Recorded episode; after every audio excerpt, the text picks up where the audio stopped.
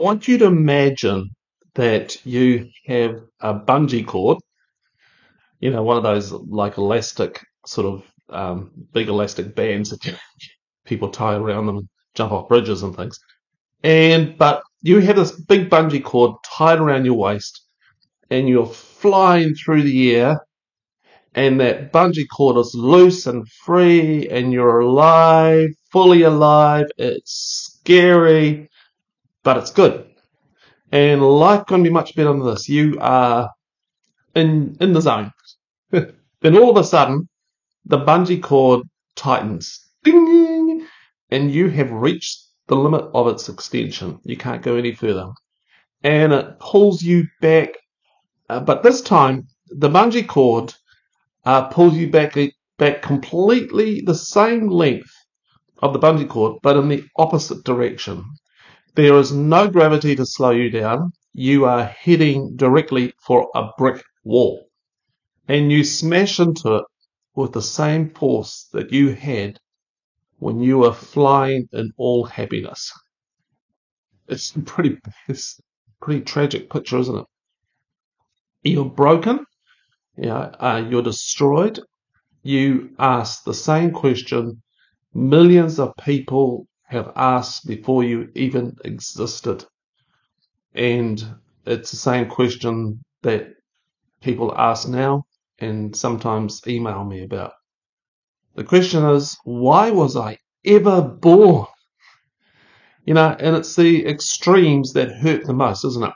You know, from the highs of happiness and wow, and things are going great, to the absolute lows of misery and everything is lost to you, and it's, yeah, you, you, sit crumbled below the wall of a dead end street and wonder what this life is actually all about. Why was I ever born? What's the purpose in all this?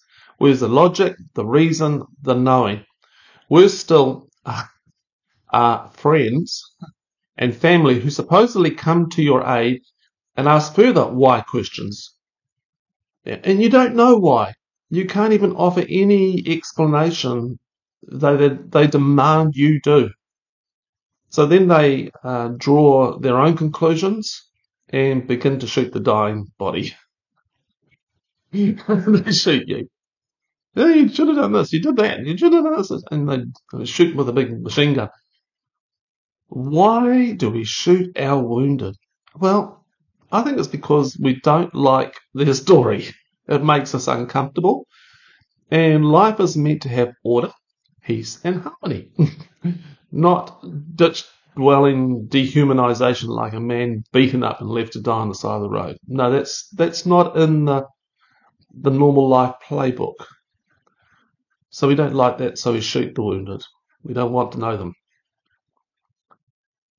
But that question of why was I even born, that's the question of the biblical character of Job. And he says this, why didn't I die at birth? My first breath out of the womb, my last. Why were there arms to rock me and breasts for me to drink from?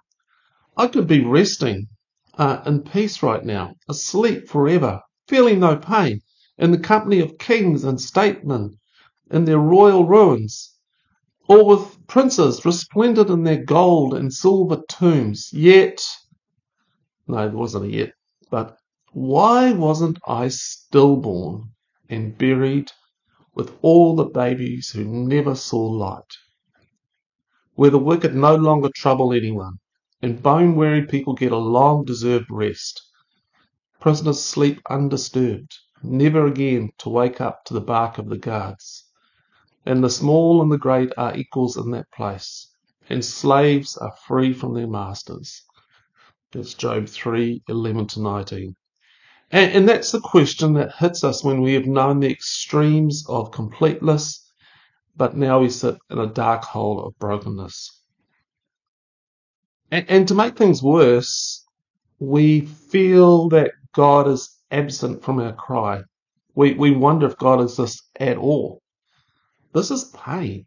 It, it may not be physical pain, simply anesthetized by some medication, but this is soul pain emotional pain, which can drive you to the point of wanting to end your life.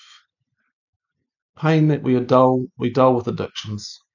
And I wonder what's your go-to pain relief. Um, the question is, why was I ever born? Was I born for some cosmic chess match and I'm a, like a pawn to be kicked around square to square? Who is in charge here? Is God truly in control? Is God good? If God is good, then what is God good for? That's a little uh, reference to a quote from Larry Crabb.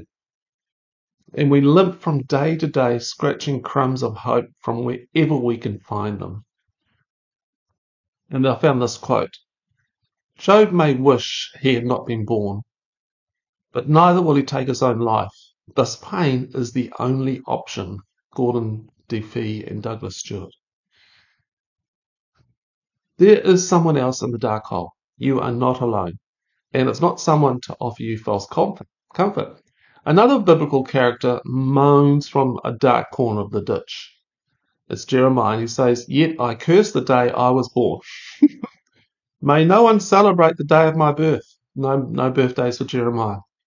I curse the messenger who told my father, Good news, you have a son. Let that him, being the messenger, be destroyed like the cities of old that the Lord overthrew without mercy. Terrify him day long with battle shouts because he did not kill me at birth. Oh, that I died in my mother's womb, that her body had been my grave. Was it, why was I ever born? My entire life has been filled with tro- trouble, sorrow, and shame. That's Jeremiah 20. It's a dark hole, and dark holes can swallow you up so much that the brain thinks that that is all there is. You are lost in the completeness of black. Again, I want to say you're not alone. I want to sit with you. I offer no wisdom other than my presence. And I wonder if that is what Jeremiah would say to Job. I wonder if that's what Job would say to Jeremiah. Please, no trite answers. Don't quote scriptures. Don't add misery on top of pain. Just be there and hold me. Job and Jeremiah went through this dark place and emerged changed from the inside out. It's a dark place. It's a place, but there is a pinhole to be taken through. Jesus describes this as a narrow path, a crushing path, path that takes you between huge boulders where you have to shed every attachment to every attachment that you have had to what you think life is meant to be like. It's a Calvary walk with a man who carried a cross from his crucifixion. Actually, I wonder if Jesus thought, why was I born? Yeah, he knew perfect, complete life. Yet Jesus chose to be born to die to live. I, think the depth of the the depth of the question of why was I ever born was laid heavy on his soul in the Garden of Gethsemane. In this dark hole, he asked his closest friends to sit with him and this is the reference. Jesus, Jesus went with him to a garden called Gethsemane and told his disciples, Stay here while I go there and pray. Taking along Peter and the two sons of Zebedee, he plunged into an agonizing sorrow. Then he said, This sorrow is crushing my life out. Stay here and keep vigil with me. Going a little while ahead, going a little ahead, he fell on his face praying, My father, if there is any way, Get me out of this. Please, not what I want. You. Not what I want. You. What do you want? But um, when he came back to his disciples, he found them asleep.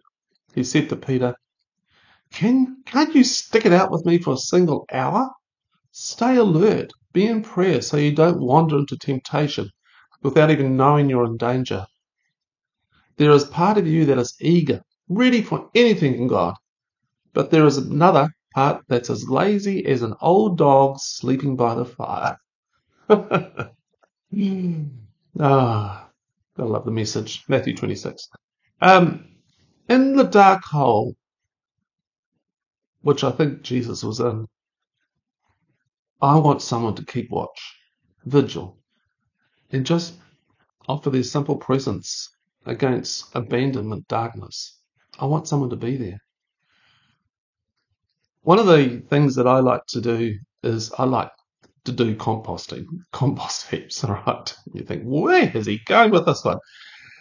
You know, and uh, I've got this compost heap here, and it's where all the unwanted and unneeded bits and pieces of garden life rot down and are, transformed. So into it goes straw, grass, sticks, eggshells, leaves, and they all go into it and break down under natural processes. Worms and bacteria, heat and moisture, and they all combine and work against the hard fibers and turn them into something soft and reusable. Uh, I think I've got a compost soul, compost bin in my soul. Questions make up the core of it, the big and the little whys. And they, they all go in there and break down into their raw elements. Then I think God takes the matured compost and grows tomatoes and lettuces to feed the world, which is what this blog is all about. Blog, you know, website, feeding the world with some truth, hopefully. And something eventually comes out that's good, uh, and something come out, comes out of that puzzlement and the whys.